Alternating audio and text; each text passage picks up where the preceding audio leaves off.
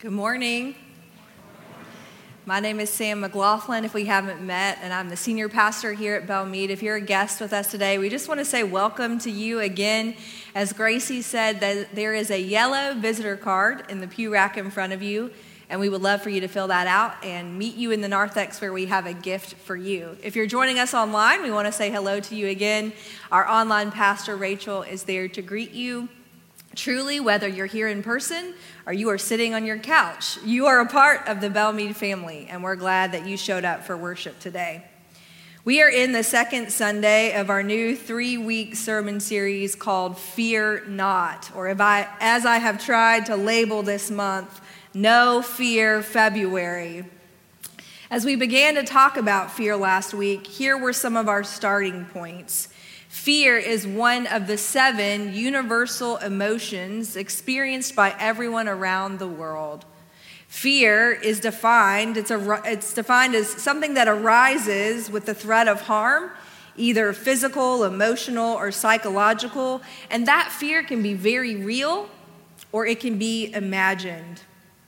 Sometimes we traditionally talk about fear as a negative emotion, but we know that it serves an important role in keeping us safe and mobilizing us when there is potential danger. Last week we said maybe there's a third F when it comes to fear. We know fight and flight. What if we add faith?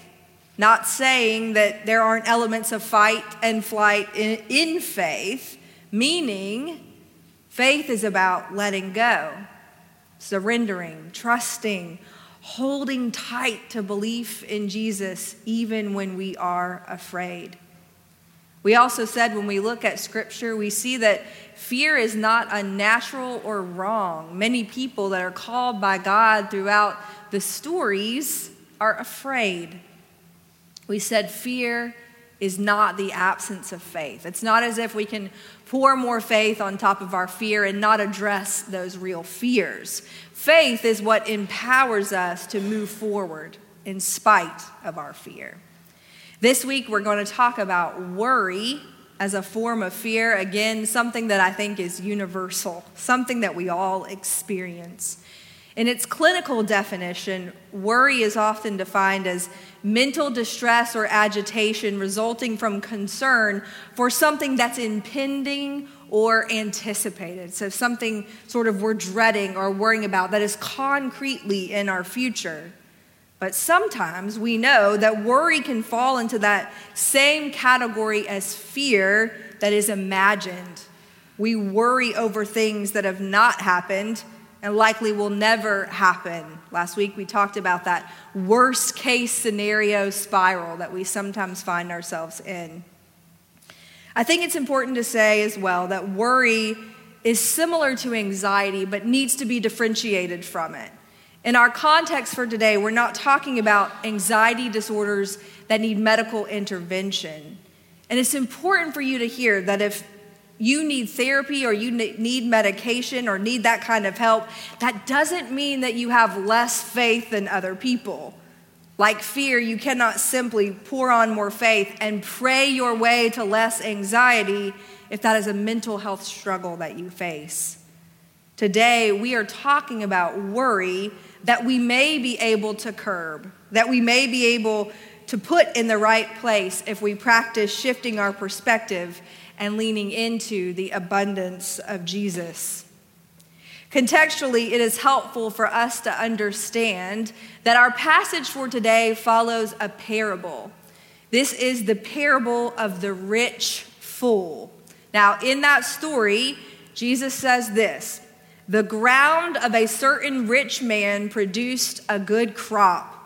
And the man wondered, Where am I going to store all these crops? Because I don't have a place big enough for this surplus. And so he said, You know what? I know what I'll do. I'll tear down these barns and I'll build bigger ones. And that's where I'll store all my grain and all my goods. And I'll say to myself, Self, you have plenty of good things laid up for many years to come. Take life easy, eat, drink, be merry. Now, this is where I get a little nervous because you know Jesus is setting up a story that he's going to have conflict with. And to me, this sounds like retirement. and already I know that I have 17 years to save up to go on a Viking world cruise when my children go to college. Right? And here comes the problem God says, You fool, this very night your life will be taken from you. And who will get what you have prepared for yourself? And then Jesus sort of sums it up. He says, Here's the moral of the story. This is how it will be with anybody who stores up things for himself, but is not rich towards God. And it is as he finishes that sentence, Jesus says to his disciples, Therefore, I tell you, do not worry about your life, what you will eat or wear. Life is about more than food and clothes. Consider the ravens. They do not sow or reap, they don't have storerooms and barns, yet God feeds them. Birds are important, but you're more valuable than the birds. Who of you, by worrying, can add a single hour to your life? I liked how one commentator put it this week. He said that here Jesus is really offering three reasons why his disciples should not let worry control them. The first is this line life is more than food, and the body more than clothing. Now, of course, Jesus is not talking about people who do not have enough food or don't have clothes to wear. He's addressing people who have food to eat and have clothes to wear and are spending their lives trying to acquire more and more. The commentator says these words of Jesus help us to refocus our energies not on what we have, but on who we are. Not on how we will get ahead or acquire more, but in who we are becoming. It reminds me of that verse that says, The man looks at the outward appearance, but God looks at the heart. Jesus is not concerned with your material things, and He doesn't want us to be. There are more important things in life, like the condition of our hearts and how we are becoming a disciple in His kingdom. A kingdom that He is showing us is not self focused, storing up for me, but other focused, ready to give away.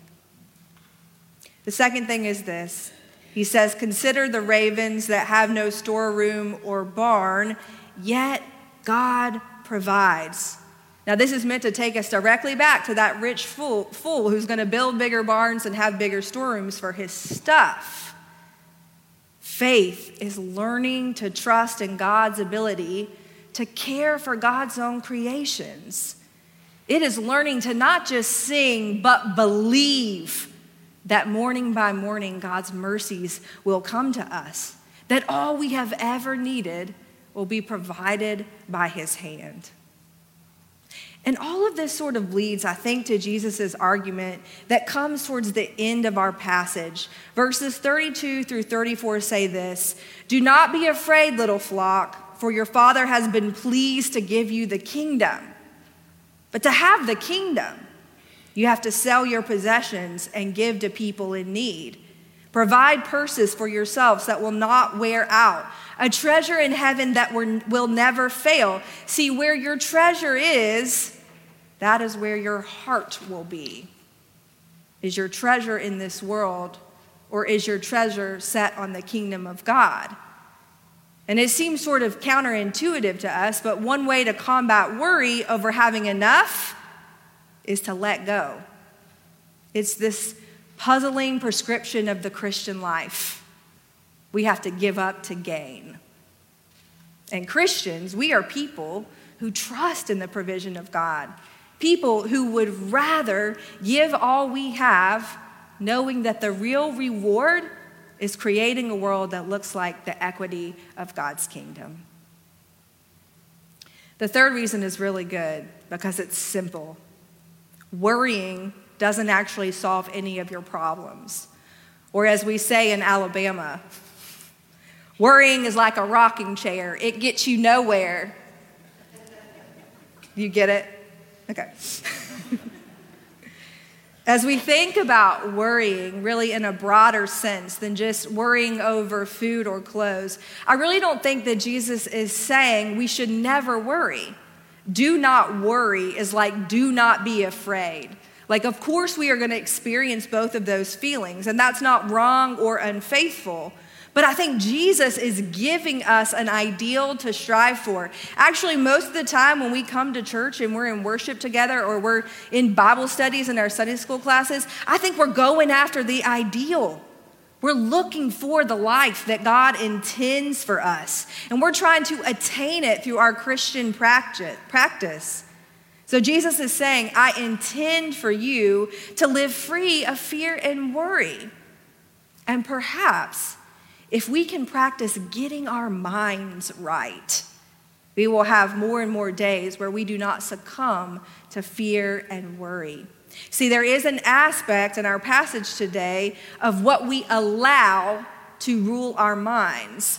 The Greek verb to be anxious also means to take anxious thoughts, to put forth an effort or strive after, meaning Jesus is not saying that worry doesn't exist. He is saying, don't take it on.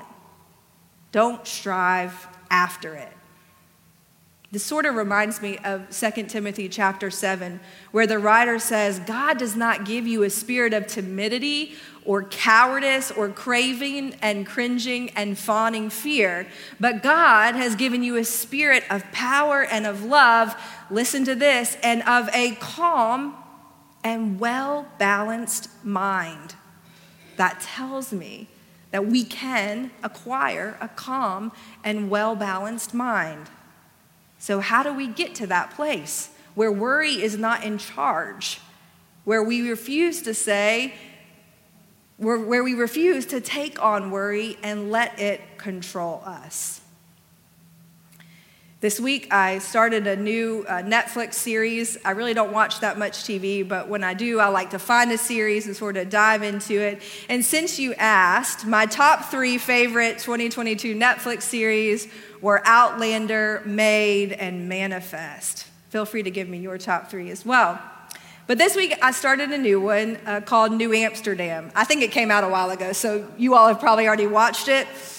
It follows Dr. Max Goodwin as he becomes the medical director of one of the United States' oldest public hospitals in New York City, New Amsterdam. Now, Max kind of comes in in the first episode, firing a bunch of people, making big changes, which you're never supposed to do on the first day.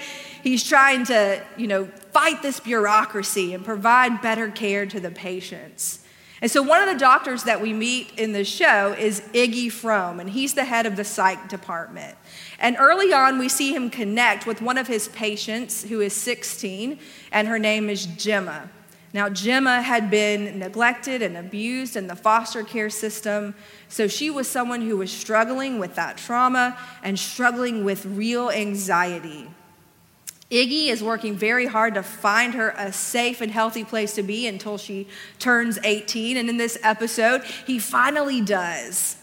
But then they have this moment where Gemma is saying, What if this doesn't work out? What if she doesn't like me? What if this is like the other placements? What if?